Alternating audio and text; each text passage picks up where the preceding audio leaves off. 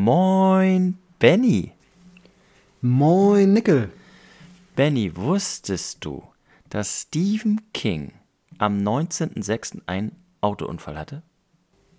Mittlerweile ja.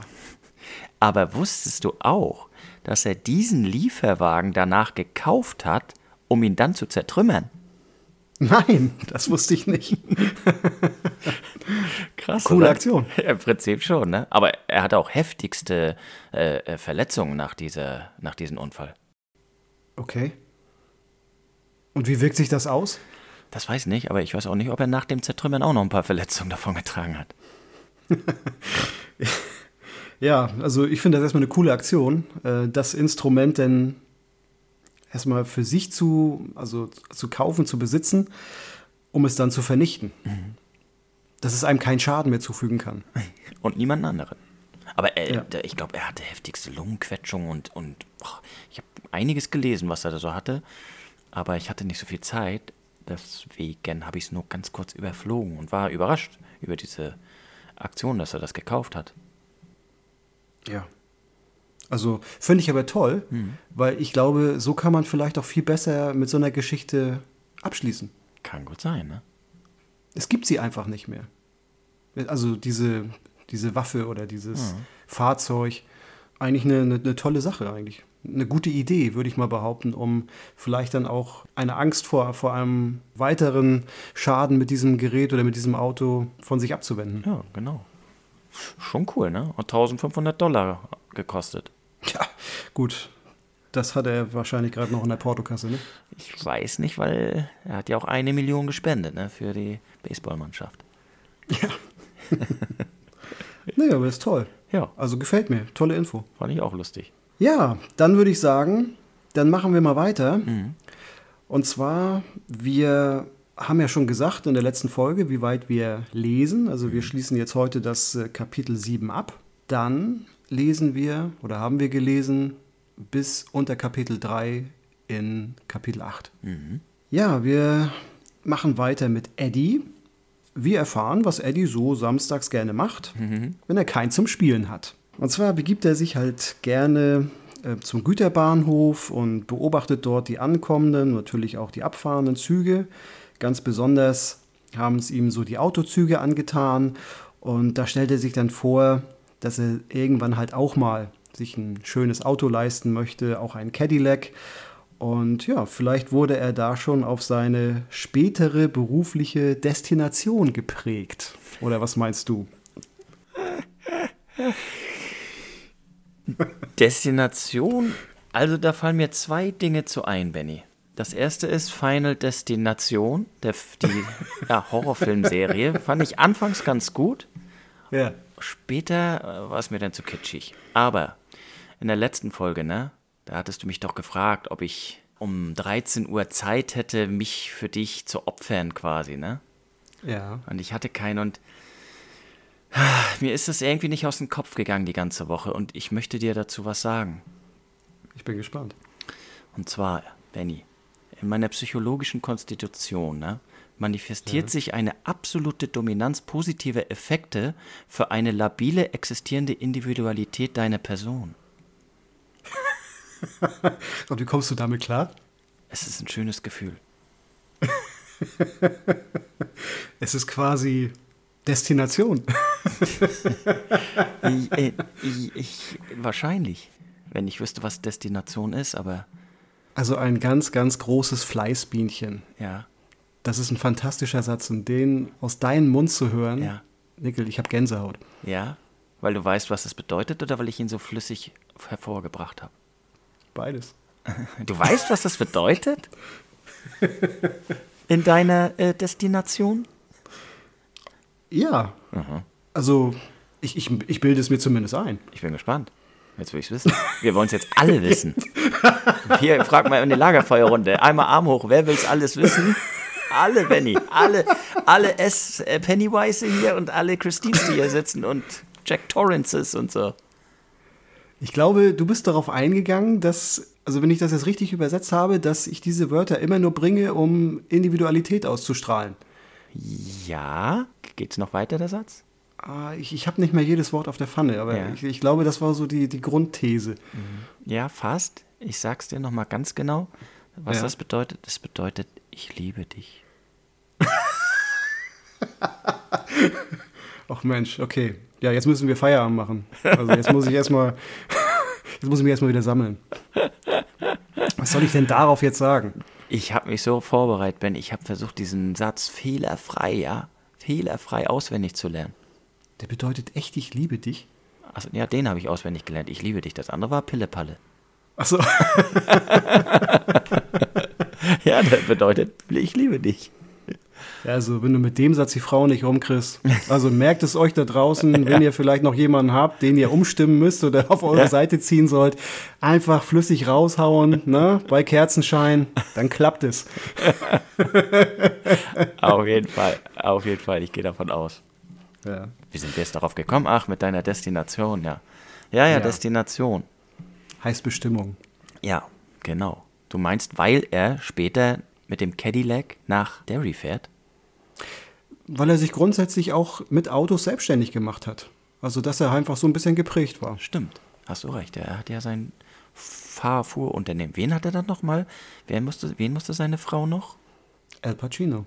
El Pacino. Würdest du den gerne mal kennenlernen? Weiß ich nicht. Ich auch nicht, aber wir schweifen auch ab. Erzähl weiter. Okay, okay. ja, also wir erfahren, dass die Southern Seacoast Linie pleite macht. Na, das ist halt ein Unternehmen für Züge. Ja, nach dieser Pleite fahren dann halt keine Züge mehr auf den Gleisen. Netterweise hinterließ dann ein betrunkener Eisenbahner Eddie bei der letzten Fahrt eine Kiste mit Hummern, die er in seinem besoffenen Kopf aus dem Zug geworfen hat, mit schönen Grüßen an Eddies Mutter, woher die sich wohl gekannt haben mögen. Das war wahrscheinlich reiner Zufall, oder? Ich weiß es nicht, keine Ahnung.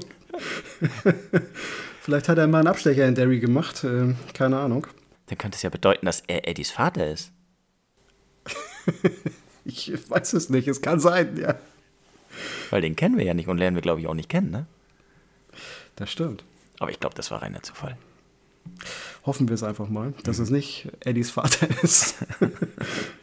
Ne, kann natürlich auch sein, dass die Southern Seacoast Linie pleite gegangen ist, weil halt immer wieder ein Eisenbahner Wertgegenstände aus dem Zug geworfen hat. Man weiß es nicht.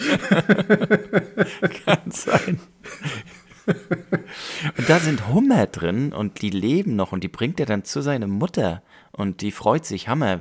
Eddie freut sich darüber nicht so, ne? Die Mutter schläft dann, morgens wacht er auf, ich glaube, er soll zur Schule und sie hat ziemlich unangenehme Furze davon.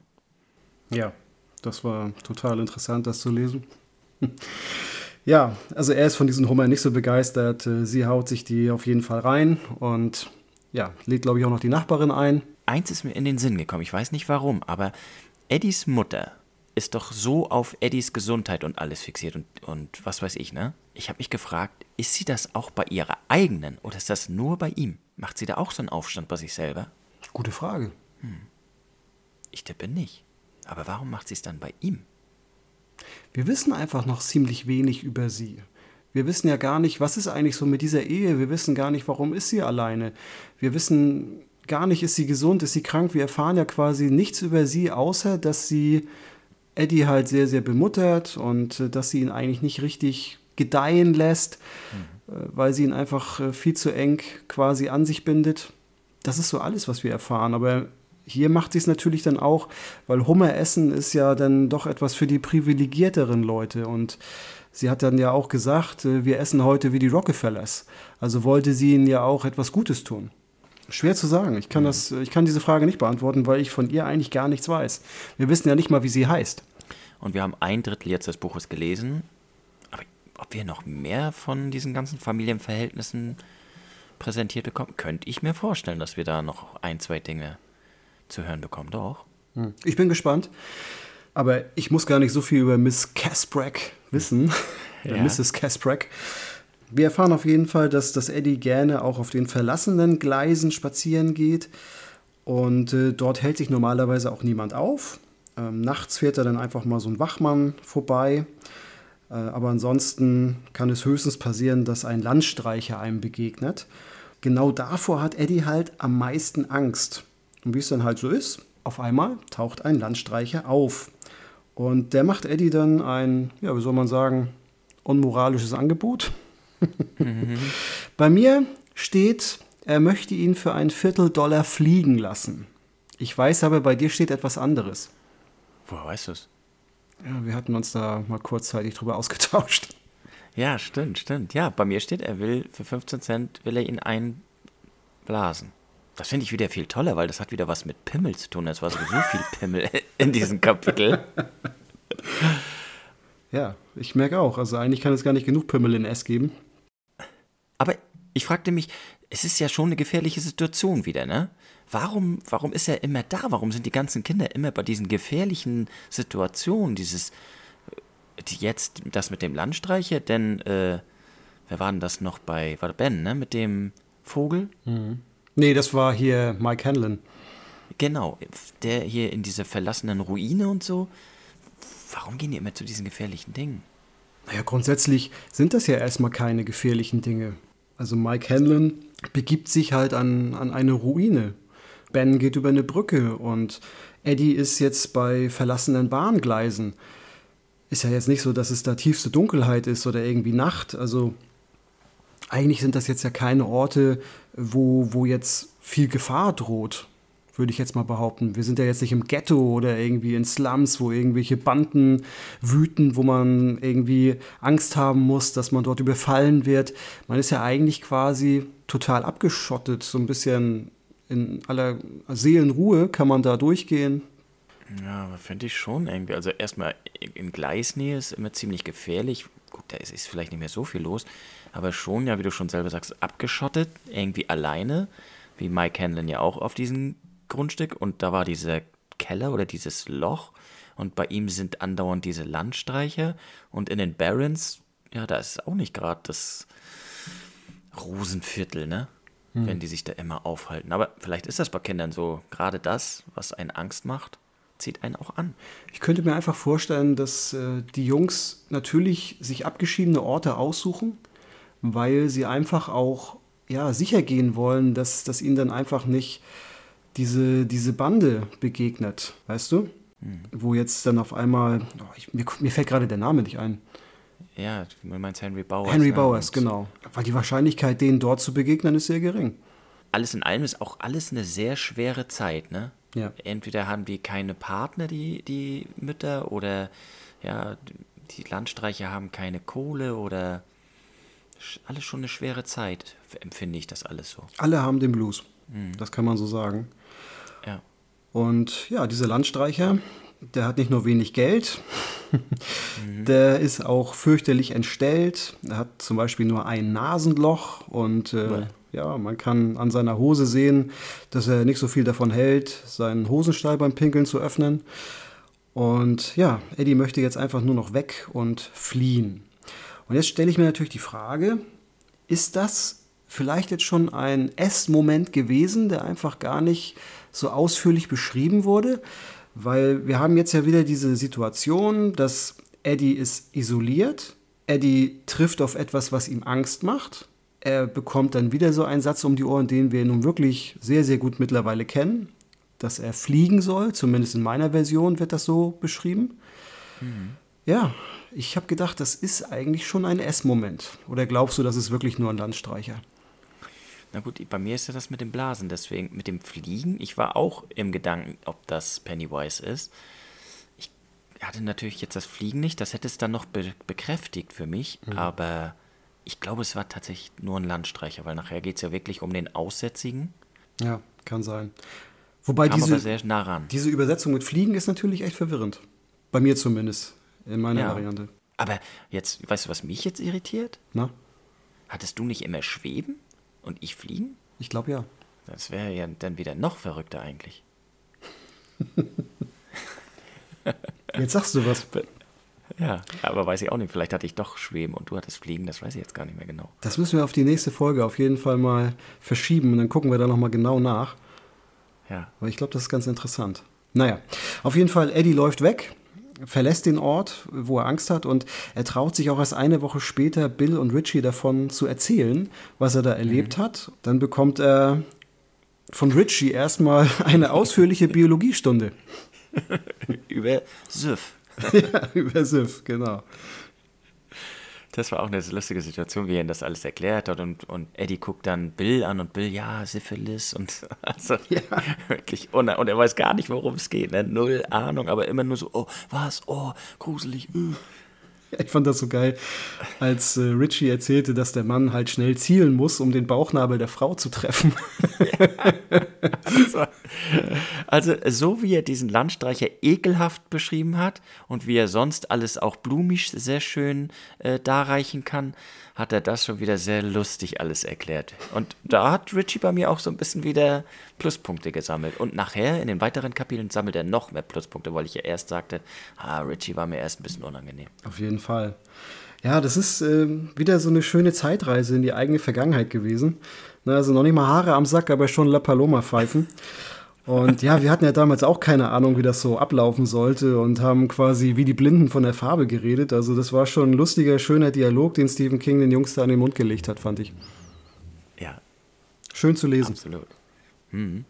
Ja, und das war es dann auch schon unter Kapitel 6, ne? Genau.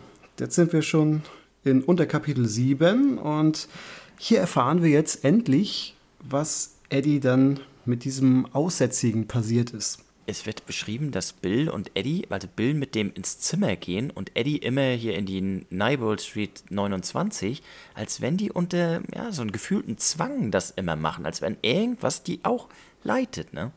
Auf jeden Fall. Also seine Fantasie dreht bei ihm so ein bisschen durch. Hast es ja richtig schon beschrieben. Wenn er bei diesem verlassenen Haus ist, dann hat er die gleichen Emotionen, die gleichen Gefühle, die gleichen Ängste, wie Bill es dann in Georges Zimmer hat ich muss ehrlich sagen, dass ich es nicht verstanden habe, warum Eddie da jetzt unter die Veranda gekrabbelt ist. Hast du das kapiert? Ich habe das so verstanden, als wenn, als wenn die wieder geleitet werden, als wenn die dahin sollen. Also du meinst, dass er schon in Trance war? Ja, äh, ja, Trance vielleicht nicht, aber schon irgendjemand oder irgendetwas will, dass das passiert, dass die da hingehen und das sehen. Entweder ist es Pennywise oder ist es Nervi oder ist es der hüpfende Frosch, man weiß es nicht. Oder Georgie. Ja, ist spannend.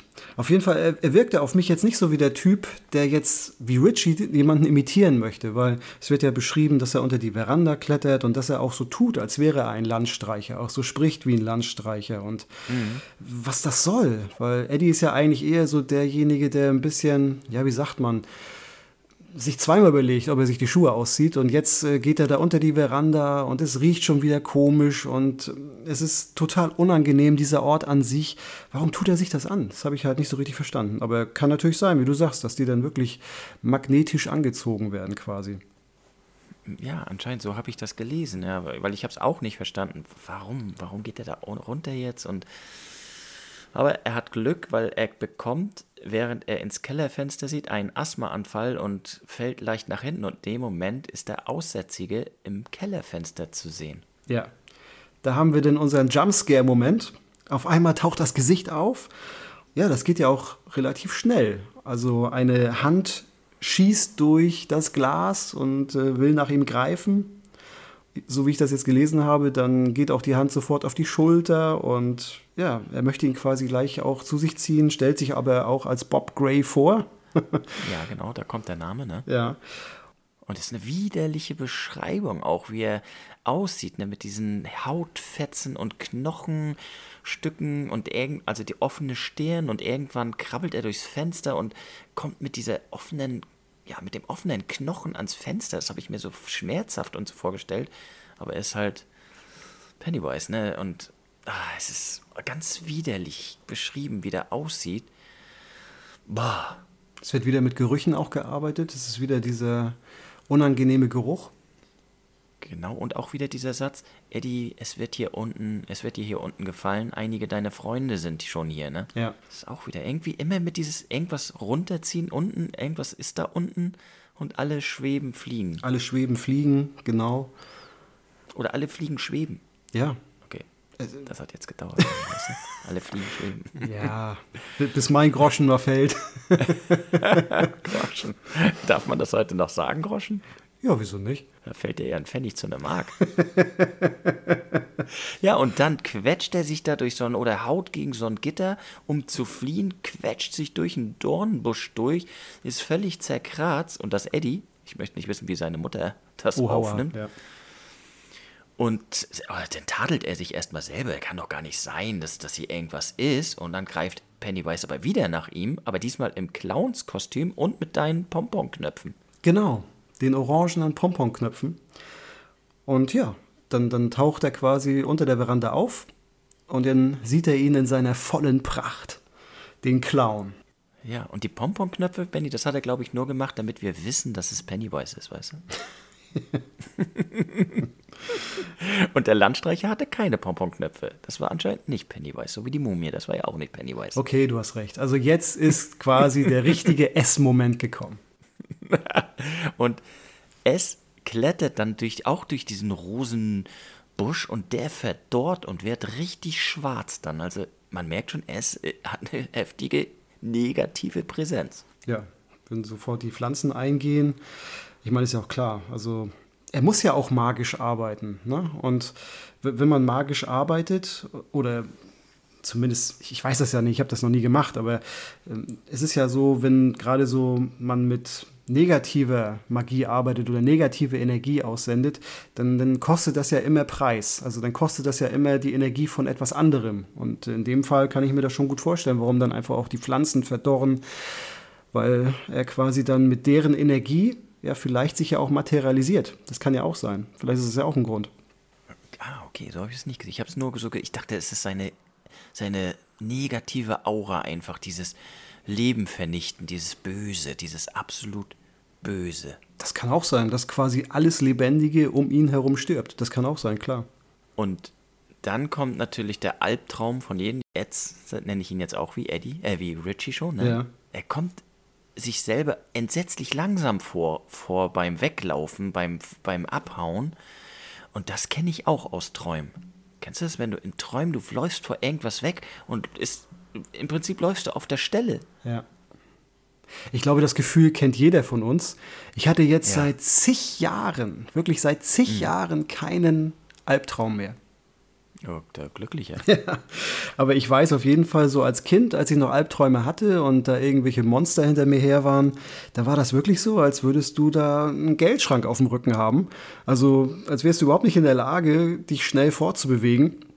Und dieses Monster kommt immer näher und näher und du bist da wirklich am Strampeln. Das ist natürlich in dem Ja. Fall sehr gut beschrieben, klar. Und ich kenne das auch noch mit Fliegen. Erst kann ich fliegen und irgendwie auf einmal denke ich so, hä, wieso kann ich auf einmal fliegen? Und dann kann ich nicht mehr fliegen. Und ich kenne das auch mit kleiner werdenden Räumen, dass ich in irgendwo drin bin und dann vor irgendwas flüchte und dann in den nächsten Raum gehe, der ist kleiner und irgendwann muss ich schon krabbeln und irgendwann muss ich kriechen. Also richtig gruselig. Das hatte ich noch nie. Nee? Nein. Ich weiß auch nicht, was das bedeutet, ob ich, ob will man vor Problem fliehen oder so und kann ich? Das weiß ich nicht. Auch nicht. Wird das wieder ein guter, äh, gutes Ding, wo wir doch den äh, Psychologen nochmal haben können. Auf jeden Fall. Vielleicht ist ja jemand Psychologe in unserer Runde. Also wenn sich da draußen jemand auskennt, äh, wie so man in Träumen ja, auf einmal beengende Räume um sich herum hat, äh, gebt uns da kurz ein Feedback. Vielleicht können wir Nickel noch therapieren. Ja, bitte.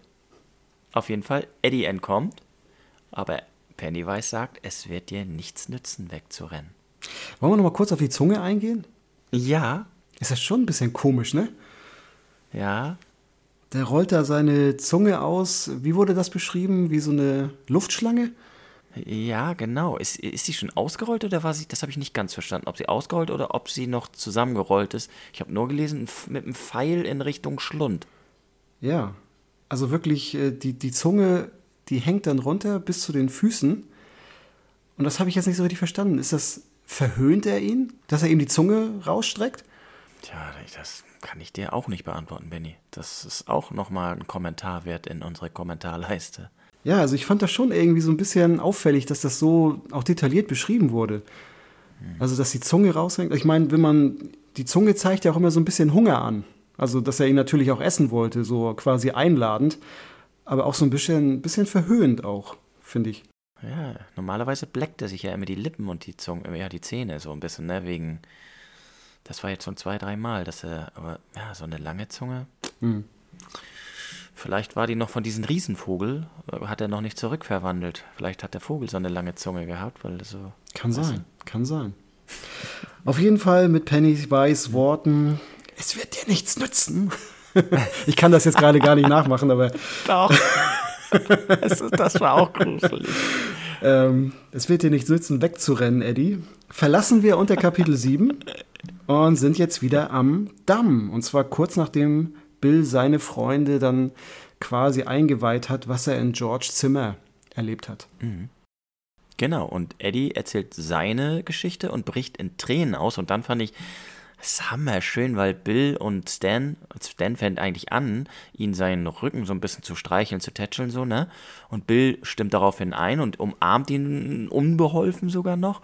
Und das finde ich, ist eine ganz schöne Situation gewesen, weil die sind auch erst elf Jahre, ne? Und ein Elfjähriger nimmt einen Elfjährigen in den Arm, das stelle ich mir schon schwierig vor, aber spricht wieder für diese Freundschaft, die die auch haben, ne? Also du meinst Bill. Bill hat Ja, die Geschichte genau, erzählt. Du hast Eddie gesagt. Ja. Nee, Eddie erzählt seine noch und bricht dann in Tränen Ach aus. so, wird ja, genau. Ja, genau. Aber es ist ja Bills Geschichte. Ne? Und darauf ist ja erstmal der Zustand, dass alle so ein bisschen baff sind. Dann natürlich, von wem anders sollte dann auch das Eis gebrochen werden als von Richie, der dann erstmal Ja. sagt, wow. Und ja. Ja. ich finde, dann entwickelt sich etwas total Schönes. Wie du schon richtig sagtest, ja, die Jungs erzählen sich dann die Begegnung, die sie hatten mit dem Clown. Und erst Eddie, dann Ben. Und auch wenn Richie noch gar keine Begegnung mit S hatte und er auch glaubt, dass Eddie und Ben Spinner sind, Ja. so glaubt er auf jeden Fall Bill, weil Bill ihr Anführer ist, wird dort geschrieben. Mhm. Sein Ansehen ist riesig in der Gruppe, ne? Ja. Also er ist der Anführer, ja. Und ich habe mich gefragt, er ist, glaube ich, auch der einzige große Bruder, ne? Und somit ist er ja schon das Anführen gewohnt, schon Verantwortung zu tragen. Oder ist es einfach sein Charakter? Beides. Also da sprichst du auf jeden Fall was Richtiges an. Klar, er hat äh, Reife erlangt dadurch, dass er ja schon ein großer Bruder ist. Aber es ist sicherlich auch sein Charakter. Er scheint eine Führungsperson zu sein. Oder vielleicht auch eine natürliche Autorität ausstrahlen zu können. Ah, Es war schon krass. So, Richie guckt Ben an und so, ja, klar, hier, hör mal auf jetzt. Und Ben sagt dann eben wirklich so, naja, wenn du mir nicht glaubst, dann glaubst du Bill anscheinend ja auch nicht. Und äh, äh, äh ne, ja, ja, aber Bill, äh, nee, wenn Bill das sagt, ist natürlich, na, also war schon krass. Ja. Diese, diese, ja, wie sagt man? Dynamik, die sich da entwickelt. Ja. Aber ma- hat Richie wirklich noch nichts erlebt? Oder, weil später wird nochmal diese Figur erwähnt, dessen Name ich jetzt gerade nicht weiß. Ich, vielleicht will er aber auch nichts sagen. Passt irgendwie jetzt nicht zu seinem Image, so jetzt zu sagen, ich habe auch schon was erlebt.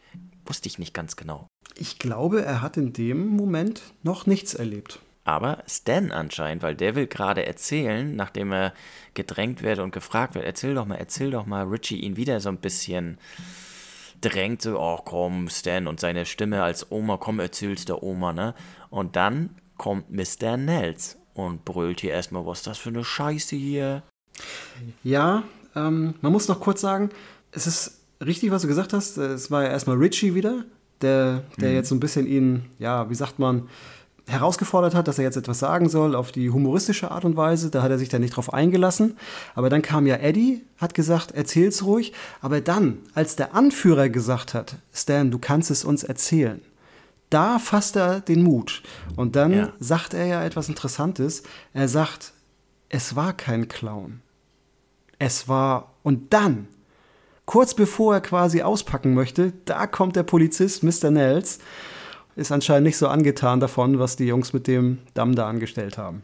Ja, und dann kommt Kapitel 8, Benny. Ja, Und Mr. Nels ist mir total sympathisch, der Polizist. Ganz netter Typ, finde ich. äh, wie heißt Kapitel 8 bei dir? Jetzt muss ich nachgucken. Achso, Wie heißt es bei dir? Also bei mir heißt es. Überbrück mal kurz, während ich hier nachschaue. Ja, also ich frage deswegen, weil wir hatten ja schon das ein oder andere Mal äh, einen Unterschied in unserem Buch und deswegen habe ich gedacht, frage ich jetzt mal nach. Also bei mir heißt Kapitel 8 Georgies Zimmer und das Haus an der Neibold Street. Ja, bei mir auch. Ah, okay. Ja, also wir machen wieder einen Zeitsprung in die Gegenwart und wir sind jetzt bei Richard Tozier, der mit seinem Ford Mustang in Derry eintrifft. Nach 25 Jahren scheint er dann quasi der Erste vom Club der Verlierer zu sein, der wieder heimischen Boden betritt. Entschuldigung, ich habe dir nicht zugehört, weil neben mir sitzt meine Katze, macht in der Wolldecke, was heißt, die liegt da, macht Pfötchen treten und grummelt hier rum. Sie schnurrt mich an und guckt mich mit großen Augen so erwartungsvoll an. Ja. das macht doch nichts. sie jetzt mal kurz. Ich tätschel ihren Kopf, so wie Bill das und Stan das gemacht haben bei Eddie. Es gibt Dinge, die sind wichtiger. Ich hoffe, man hört sie nicht, aber wenn, hat es auch so einen beruhigenden Charakter für alle, die zuhören. Ne? Ja, sie kann gerne mitmachen. Alles gut. Was hast du gesagt? Hast du über Mr. Nels was Positives gesagt oder was war's? ja, nein, ich habe einmal nur kurz zusammengefasst, wie Kapitel 8 beginnt. Ja. ja. Also quasi, dass wir erfahren, dass Richie in Derry an, äh, ankommt, dass er aus dem Auto steigt und erstmal durchatmen muss, dass die Erinnerungen, sobald er dann in Derry mhm. eintrifft, äh, wieder zurückkommen. Mhm. Und auf einmal erscheint ein Reh. Und das passt doch wieder zu den Frosch und zu, der, zu Nervi und zu, zu dem Vogel und so. Wir haben es bald, Benny. Bald haben wir unseren kleinen Zoo. ja, es äh, ist ein bisschen merkwürdig, aber gut, das liegt natürlich auch daran, dass wir erfahren sehr, sehr oft von Jungs oder von den Männern jetzt, dass sie einfach isoliert sind. Auch mhm. Richie ist ja jetzt quasi alleine in Derry. Er ist jetzt ja auf einer er hat sich ja dafür entschieden, dann die Landstraße zu nehmen, so wie ich das verstanden habe. Er hat sich bewusst gegen die Autobahn entschieden. Und da ist dann einfach nichts außer ja, Vegetation, Wald. Und dass dann die Wahrscheinlichkeit hoch ist, dass dann aus dem Wald dann auch mal ein Reh kommt. Gut, das ist jetzt einfach relativ hoch. Ne?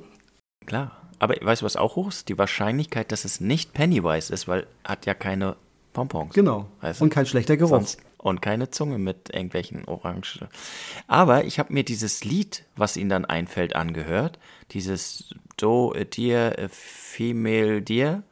Und das ist ein sehr schönes, fröhliches Kinderlied. Ein irisches, glaube ich sogar. Okay. Kann man sich mal antun. Es hat ein bisschen auch so einen leicht weihnachtlichen Touch. Ja, okay. Und dann habe ich mir noch ein paar andere Kinderbücher angehört, äh, Kinderlieder angehört. Aber dann ist es so gekommen, wie du sagst. Ich konnte mir dann nicht mehr die Notizen aufschreiben. Ich konnte mich nicht auf beides konzentrieren. Lesen, Notizen machen und das Kinderlied anhören. Musste ich ausmachen. Ja, ist alles in Ordnung. Mein Gott. Äh, was ich einfach schön fand, äh, dass er das Reh dann angeschrien hat, und zwar mit genau den gleichen Worten, wie Mr. Nels die Jungs angeschrien hat damals beim Damm. Ja. Das Reh läuft weg und sofort sind die Erinnerungen bei ihm wieder da. Er erinnert sich äh, glasklar an die Situation am Damm.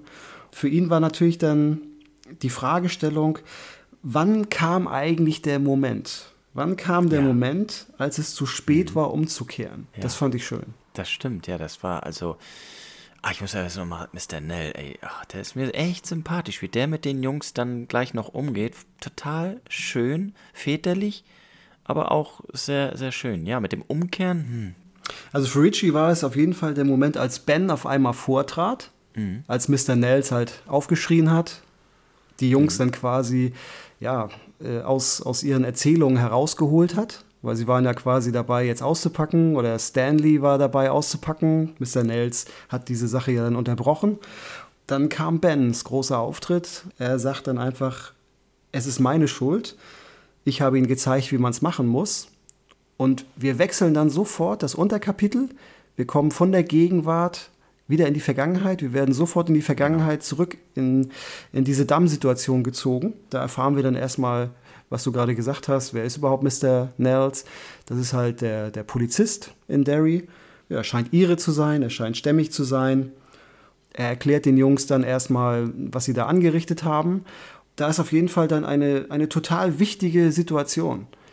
Weil erstmal, Ben geht natürlich äh, jetzt erstmal voraus, sagt, es ist seine Schuld, legt ein Geständnis ab, wenn man so will, aber er ist nicht alleine.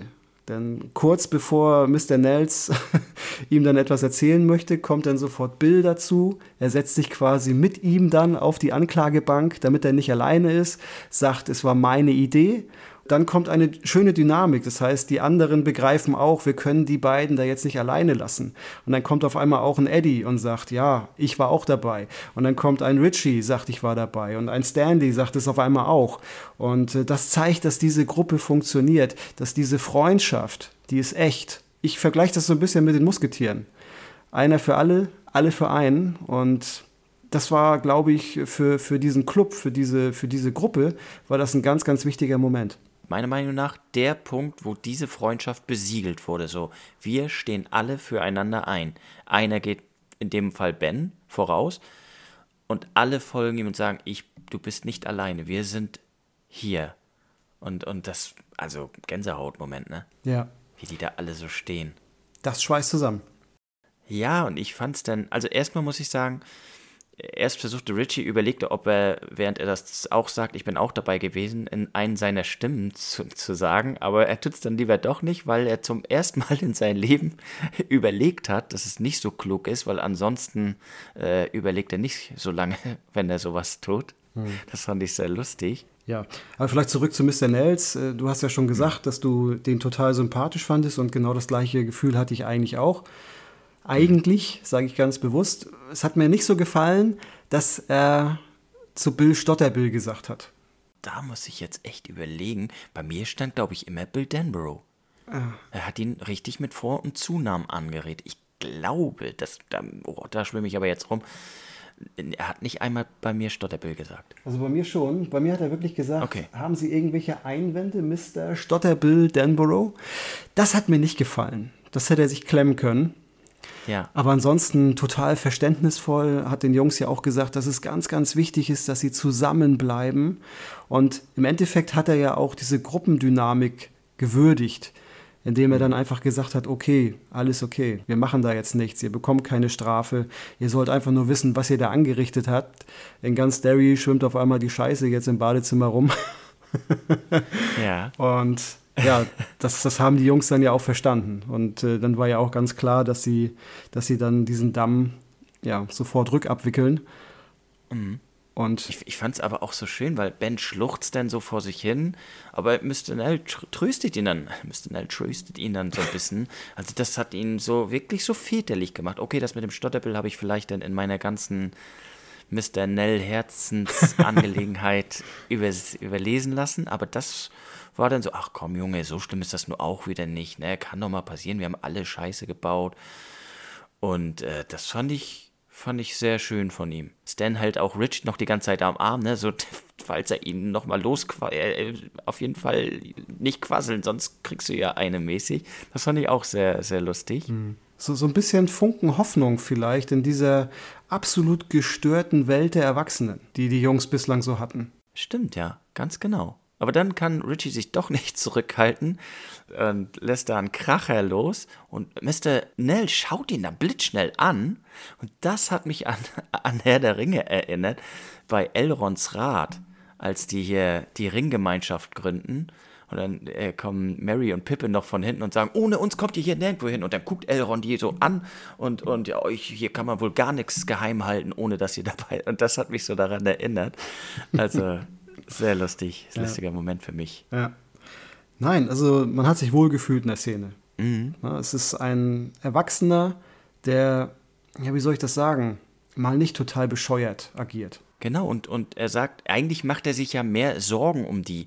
Er sagt er ja dann auch, Leute, ich weiß, ihr kommt sowieso wieder hier hin, ihr baut das jetzt ab, das Ding, und ihr könnt auch hier hin, aber alles, was ihr hier macht, macht ihr nur zusammen ihr spielt kein Versteck, ihr seid immer als Gruppe hier, weil sie eben sagen, ne, wir können nicht so auf Spielplätze, da werden wir gehänselt und, und, und gegretelt und, ne, und ja, und er sagt, nein, dann kommt ihr hin, aber seid vorsichtig, ihr wisst auch mit diesen Kindern, was hier passiert und so, und er will dieses Versprechen auch per Handschlag besiegelt haben mit jedem. Genau, quasi das große Indianer-Ehrenwort. Mhm. Ja, und dann setzt er sich da in Gras und guckt dann erstmal zu, wie die alles abbauen, also. ja, und äh, gönnt sich einen kleinen Schluck aus der Pulle. genau, was Richie dann wissen will, was das denn da drin ist. Und er sagt, ja, das ist ein bisschen Hustensaft. Hustenmedizin der Götter. ja. Und dann sagt Richie zweimal Yeses. Ja. Yes, das Benny. Ist auf jeden Fall ein cooler Charakter. Also schön, dass es auch noch rational agierende Leute in Derry gibt. Und das ist auch noch erwähnenswert, dass er schon ja das Talent von Ben erkennt und ihm eine prächtige Zukunft voraussagt, ne? als er seinen Damm sieht und auch, wie die das dann auch wieder abbauen. Ja, er ist auf jeden Fall beeindruckt, wie, wie Ben das dann so gemacht hat. Also ist ja seine, seine Planung gewesen, wie er das ganze Wasser da staut. Und ja, das äh, könnte Ben natürlich auch bestärkt haben. Also er hat Lob bekommen, er hat die Information bekommen, dass er etwas ja, Tolles erschaffen hat, aber irgendwie auch was Schlechtes für, für die anderen Bewohner halt. Ja, klar. Ne? Und ja, toll. Also es war eine schöne Szene, das kann man so sagen. Das fand ich auch. Also sehr, sehr, sehr gefallen hat mir das. Er hat auch so ein, mir so einen Sicherheitsfaktor. Weißt du, im letzten Kapitel habe ich gesagt, ich hatte die ganze Zeit Gefühl, jetzt kommt Henry oder vielleicht sogar Pennywise um die Ecke, aber da hatte ich das gar nicht. Er hat so eine, so eine Autorität, so eine Sicherheit ausgestrahlt für mich. Auf jeden Fall. Ich dieses, ja. dieses Kapitel total genießen. Genau. Also da passiert nichts, da drohte auch nichts zu passieren. Da hatte man während des Lesens nie das Gefühl, dass da irgendwas anbrennen würde. Das war es dann auch mit diesem Kapitel. Und wir kommen in das letzte Unterkapitel für heute. Da geht es darum, Ben geht nach Hause, der ist platt, nachdem die da wieder alles abgebaut haben. Stan geht mit zu Eddie wegen Neil Sedaka. Da geht es darum, ob, die, ob dieser Sänger ein Weißer oder ein Schwarzer ist. Ich habe nachgegoogelt, es ist ein Weißer. Okay. Und Richie hat, ein, hat eine Idee. Der sagt zu Bill, wie wäre es, wenn ich mit zu dir komme und wir gucken uns nochmal Georgies Foto an. Könnte natürlich sein, dass Richie sich davon jetzt einfach auch selbst überzeugen möchte. Er sagt zwar, er glaubt ihn alles und so, Ben und, und Eddie war er noch hm, am Zweifel, aber trotzdem glaubt er das schon. Er glaubt das alles, aber er will ja gucken, was passiert, was für eine Macht dahinter steht. Und äh, Bill sagt, nee, er schüttelt heftigst den Kopf. Ja, Richie glaubt irgendwie, dass alle was gesehen haben, auch die schon tot sind, aber Eddie und Ben hatten halt Glück, entkommen zu sein. Ja, so ist es ja auch. Sie sind ja entkommen. Ja. Sie hätten ja schon schweben oder fliegen können. Aber weil er einfach auf seinen Anführer auch vertraut, ich glaube schon, dass es auch so ein bisschen damit zu tun hat, er möchte es einfach mit eigenen Augen sehen, um es glauben zu können.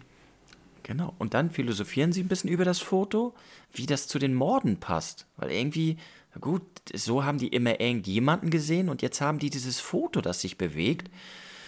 Bill glaubt so ein bisschen, dass das Georgies Geist ist, der damit was zu tun hat. Und Richie, der glaubt auch an Geister, weil seine Eltern sind Methodisten. Das hatte ich jetzt noch nie gehört, das Wort. Und dann fragt Richie Bill, warum Georgie ihn wohl so Angst einjagen sollte. Ja, und dann bricht das mal so aus Bill heraus, dass er sagt, er fühlt sich verantwortlich für den Tod, weil er hat ja das Boot gebaut. Ja, und er konnte ihm quasi nicht helfen. Er hat ihn ja alleine draußen gelassen. Genau, er hat, hätte er das Boot nicht gebaut, weil Georgie, da kriegen wir noch so eine kleine Rückblende, dass Georgie so ein Buch hatte und gesagt hat, kannst du mir das bauen? Und er baut ihn das und, und sieht dann auch die leuchtenden Augen von Georgie und das, da fühlt er sich dann noch schöner, dass er sein Bruder, ja, dieses, dieses Stolzgefühl und so, kriege ich schon wieder eine leichte Gänsehaut, so dieses, oh, ich habe meinen kleinen Bruder glücklich gemacht, guck mal seine Augen. Das ist so wieder typisch dieses Anführer, großer Bruder, ne? Und, aber er gibt sich die Schuld an dem Tod von Georgie. Mhm. Ja, wäre er an dem Tag nicht krank gewesen, wäre er an dem Tag nicht zu schwach gewesen, um ihn zu begleiten, dann wäre vielleicht nichts passiert. Oder es wäre beiden was passiert, aber er hätte dann nicht mehr die ja, Schuld quasi. Ne? Aber Richie sagt, nö, nö, das glaube ich nicht. Du hast ihm ja keine Waffe gegeben oder so. Du wolltest ihn ja nicht erschießen, sondern du wolltest ja, ja was Gutes für ihn. Und da, das fand ich total toll von Richie. Das ist dann wieder Richies Charakter, ne? Du meinst, dass er ihn dann aufbaut, dass er ihm die Schuldgefühle nimmt? Ja, dieses Cool, diese Coolness, diese Cleverness, die er auch so hat, finde ich. Ja, dass er dann einfach auch in dem richtigen Moment jetzt was Ordentliches sagt und keinen Witz draus macht. Auch das noch, ja, ganz genau, ganz genau. Und dafür musst du ja schon ein empathischer Mensch sein. Ja, total. Und Bill fühlt sich da auch seit Monaten zum ersten Mal kurz wohl. Aber dann äh, erlaubte er sich doch nicht, sich wohl zu fühlen, weil er sich dann doch wieder äh, ja, Schuld gibt. Und für ihn, ja klar, das passt natürlich, ne? er gibt sich Schuld. Er denkt immer, hm, meine Eltern haben uns immer geliebt. Jetzt sind sie so komisch geworden und sehen mich gar nicht mehr. Geben die mir auch die Schuld oder haben die mich nur geliebt, weil, weil sie eigentlich Georgie geliebt haben und ich war nur so ein Nebenprodukt so? Also das kommt auch noch erschwerend dazu bei einem Elfjährigen, ne? Auf jeden Fall, klar. Ja, da gehen eine ganze Menge in seinem Kopf vor. Da sieht man ja mal, was, was alles auf diesen Jungen da einströmt. Ja, total. Also fand ich total schlimm, schlimm für ihn, so die, diese Schuldgefühle. Das ich, war mir vorher gar nicht so bewusst, dass er die ja haben könnte, diese Schuldgefühle, ne? Aber ich finde das gerade, wo ich das so erzähle, ich finde es gerade lustig, weil wir reden über eine fiktive Person, aber für mich ist die jetzt gerade real, als wenn es den echt gibt und dem das echt passiert ist, so, ne?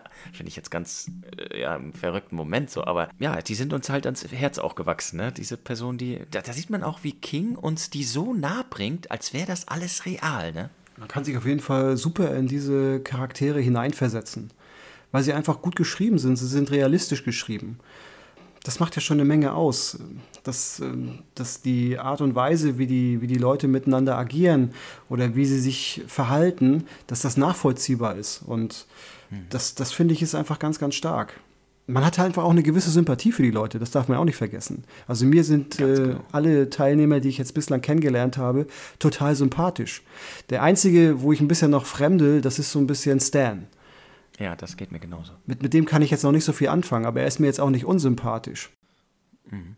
Ja, das geht mir genau. Und du musst auch überlegen, wenn du denn so an Jens denkst, der seit 29 Jahren jeden Sommer, war es glaube ich, ne, das Buch liest, ne? Also für die, das müssen ja schon Familien, richtige Familienmitglieder sein. Wie du schon gesagt hast, du machst ein äh, Familienalbum auf und, und guckst deine Familie, was so, ach ja, das war da und das war so, ne? Ja. Und natürlich auch die anderen, die lesen das ja auch schon seit zehn Jahrzehnten. Und äh, Wahnsinn, ne? Was, wie er die einfach in unser Leben Einzug erfahren lässt, so, ne? Ja. Oh, Benny, jetzt, jetzt wird meine zweite Katze aktiv. Ich glaube, hier herrscht, bei mir hier Haus, zu Hause, bei den Katzen herrscht eine Diktatur. Der eine ärgert immer den Großen, aber wenn er abgeht, oh, jetzt ist hier eine Motte. Jetzt drehen beide durch, Benny. Ja, dann ist die Motte aber nicht länger das Problem. Äh, nee, jetzt ist der Podcast das Problem, weil jetzt sind die hier unterwegs wie die Wilden. Dann, dann, mag, dann wackelt immer der Kiefer so, dann machen immer. Das sieht total witzig aus. Ja, ich wollte nur sagen, das Mottenproblem hat sich wohl bald erledigt. ja, das ist witzig. Mein einer Kater, der ist wie so ein Tiger, wie so ein sibirischer Tiger, so groß. Er ist eine Tabby-Katze, ne? Ja. Diese Teddy, das Fell so viel. Und der bewegt sich sehr wuchtig so. Und der andere ist so eine typische deutsche Hauskatze und der ist so flink und schnell. Der kann hier, der springt, wenn ich ihn mit ihm hier rumspiele, so eine eineinhalb Meter hoch und will, will noch das Stück Schnur, was ich da mit ihm spiele, fangen. Und, und der andere ist halt eher so, mit seiner Wucht kommt er auf einen zu, wie so ein Tiger. Witzig, wie unterschiedlich so die Charaktere und naja, äh. Können, können deine Katzen auch Türen öffnen? Nein. Sie würden aber, glaube ich, gerne. Gott. Ja, ich hatte da mal so eine Erfahrung. Äh wo ich da auf dem Pott saß und auf einmal geht die Tür auf und die Katze gesellt sich da ans Waschbecken, weil man trinkt ja nicht aus, dem, aus, aus der Schüssel. Ne? Das, das hat man ja gar nicht nötig als Katze. Man kriegt ja das frische Wasser direkt aus der Leitung. Natürlich, natürlich. Da habe ich wieder einen Lebensratgeber für alle, die Katzen haben. Falls eure Katzen nicht so viel trinken, könnt ihr ruhig ein bisschen Wasser ins Nassfutter mit reinmachen. Das schlabbern die erst weg und dann essen sie erst. So, wieder ein Lebensratgeber, Benny. Ja, also unser Podcast, der gibt so viel. Wir bieten alles in jede Richtung, Leute, überall. Ja, man kann uns immer, immer, ihr könnt gar nicht mehr ohne uns können dürfen müssen. Sonst Anruf von Mike Allen. ja. Auf jeden Fall, Richie sagt dann auch noch so, so schöne Worte und baut ihn so auf, dass Bill sich unschuldig auf einmal fühlt und äh, es war ihm nie bewusst, dass er einen Stein auf dem Herzen hat, aber der fällt jetzt von ihm ab und er fängt sogar an zu weinen. Und dann finde ich das total schön. Oh, jetzt habe ich wieder so eine Gänsehaut auf dem Rücken. Weil jeder hat irgendwie seine Rolle und, und, und diese Freundschaft halt. Ne? Und dann ist Richie auf einmal so toll. Er guckt sich zwar erst um, nicht, dass jemand guckt oder so und das für schwul hält, aber dann nimmt er ihn in den Arm. Und das fand ich eine ganz tolle Geste so. Und ich sehe dann immer einen Elfjährigen halt. Ne? Das ist für mich schon ein ganz schöner Schritt, den so ein kleiner Junge da geht. Auf jeden Fall. Ist natürlich wieder typisch Richie. Erstmal über die Schulter gucken. Okay, keiner da, der mich als schwul identifizieren kann. So, dann kam jetzt her, mein Bester. Aber die, die, ja klar, nochmal, das, man, man sieht ganz klar, wie, wie die Jungs zueinander stehen. Dass diese Freundschaft echt ist, dass da nichts gespielt ist, dass da keiner irgendwie versucht, äh, nur im Rampenlicht für sich zu stehen, sondern dass man ja für den anderen einsteht, dass man einfach möchte, dass auch, dass es den anderen gut geht. Und ja, das verdeutlicht das. Diese Szene ist dann quasi der I-Punkt, der dann gesetzt wurde. Dass es auch dem Letzten klar ist, da entsteht etwas, da ist eine richtig dicke Bande. Das ist echt, ja, wahnsinnig schön, ne? Ja. Das, ach, total toll. Also ich kann das immer mehr verstehen, dass die Leute das auch immer wieder gerne lesen, das Buch.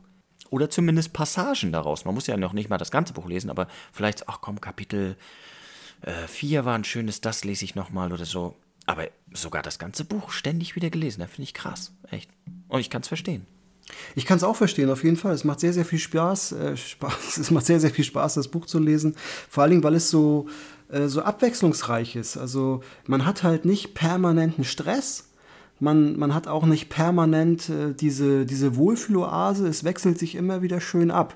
Also auf einen Moment der Harmonie folgt dann wieder ein Moment der Spannung und äh, so ist man einfach auch gefesselt. Und wenn die Spannung dann vorüber ist, dann, dann hat man wieder die Zeit durchzuatmen und das ist einfach ein tolles Tempo. Es ist ein, ich sag mal so, vom, vom Lesegefühl her sehr angenehm.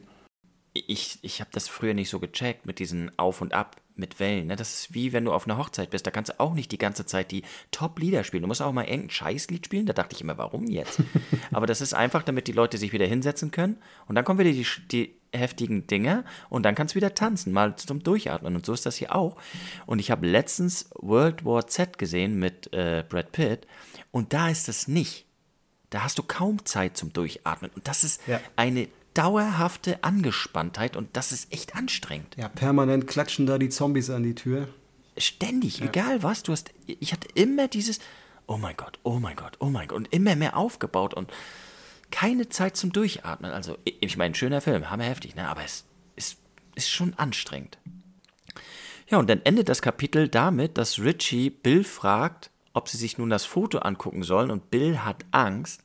Und Richie sagt, er hat auch Angst, ist aber eigentlich der Meinung, er hat keine Angst, bis er dann doch merkt, er hat eine Heidenangst. Und die gehen dann ins Zimmer. Und damit endet unter Kapitel 3. Ja, und wir sind sehr, sehr gespannt, was uns dann in Georgies Zimmer erwartet. Absolut, einen schöneren Cliffhanger können wir gar nicht haben. Eins muss ich noch erwähnen, und zwar sagte Bill noch an dem Tag, als das mit Georgie war, hatte er geträumt, und zwar von der Schildkröte oder von einem Tier, aber es stand in Klammern noch von der Schildkröte. Also da kommt sie wieder vor, Nervi, ne? Und heute habe ich Nervi noch gesehen. Es ist nämlich nicht so, dass alle Charakter oder einige Charaktere in Stephen King Filmen vorkommen oder in anderen Büchern, ne? Das haben wir ja gehört, dass Pennywise in, ich glaube, der Anschlag vorkommt, ja. sondern Nervi, Nervi die Schildkröte kommt auch noch in einem anderen Film vor, der nichts mit Stephen King zu tun hat. Hä? Ja, in zwei sogar. Er hat aber einen anderen Namen da. Einmal bei Die unendliche Geschichte als Morla. Ach so, also Nervi ist dann quasi auch in ja. den Scheibenweltromanen, oder wie? Ist da auch eine Schildkröte? Ja, Anduin, Groß Anduin. Die Weltraumschildkröte. Er ist auch bei Momo. Nein. Da ist doch auch die Schildkröte, wo die hier rückwärts irgendwie gehen muss, Momo, da, und da ist auch eine Schildkröte. Ja, Benny. Das ist ja Wahnsinn. Ein Mysterium, ja. oder? Also Stephen King ist auch ein großer Fan von Michael Ende, möchtest du sagen? oder umgekehrt. Oder umgekehrt.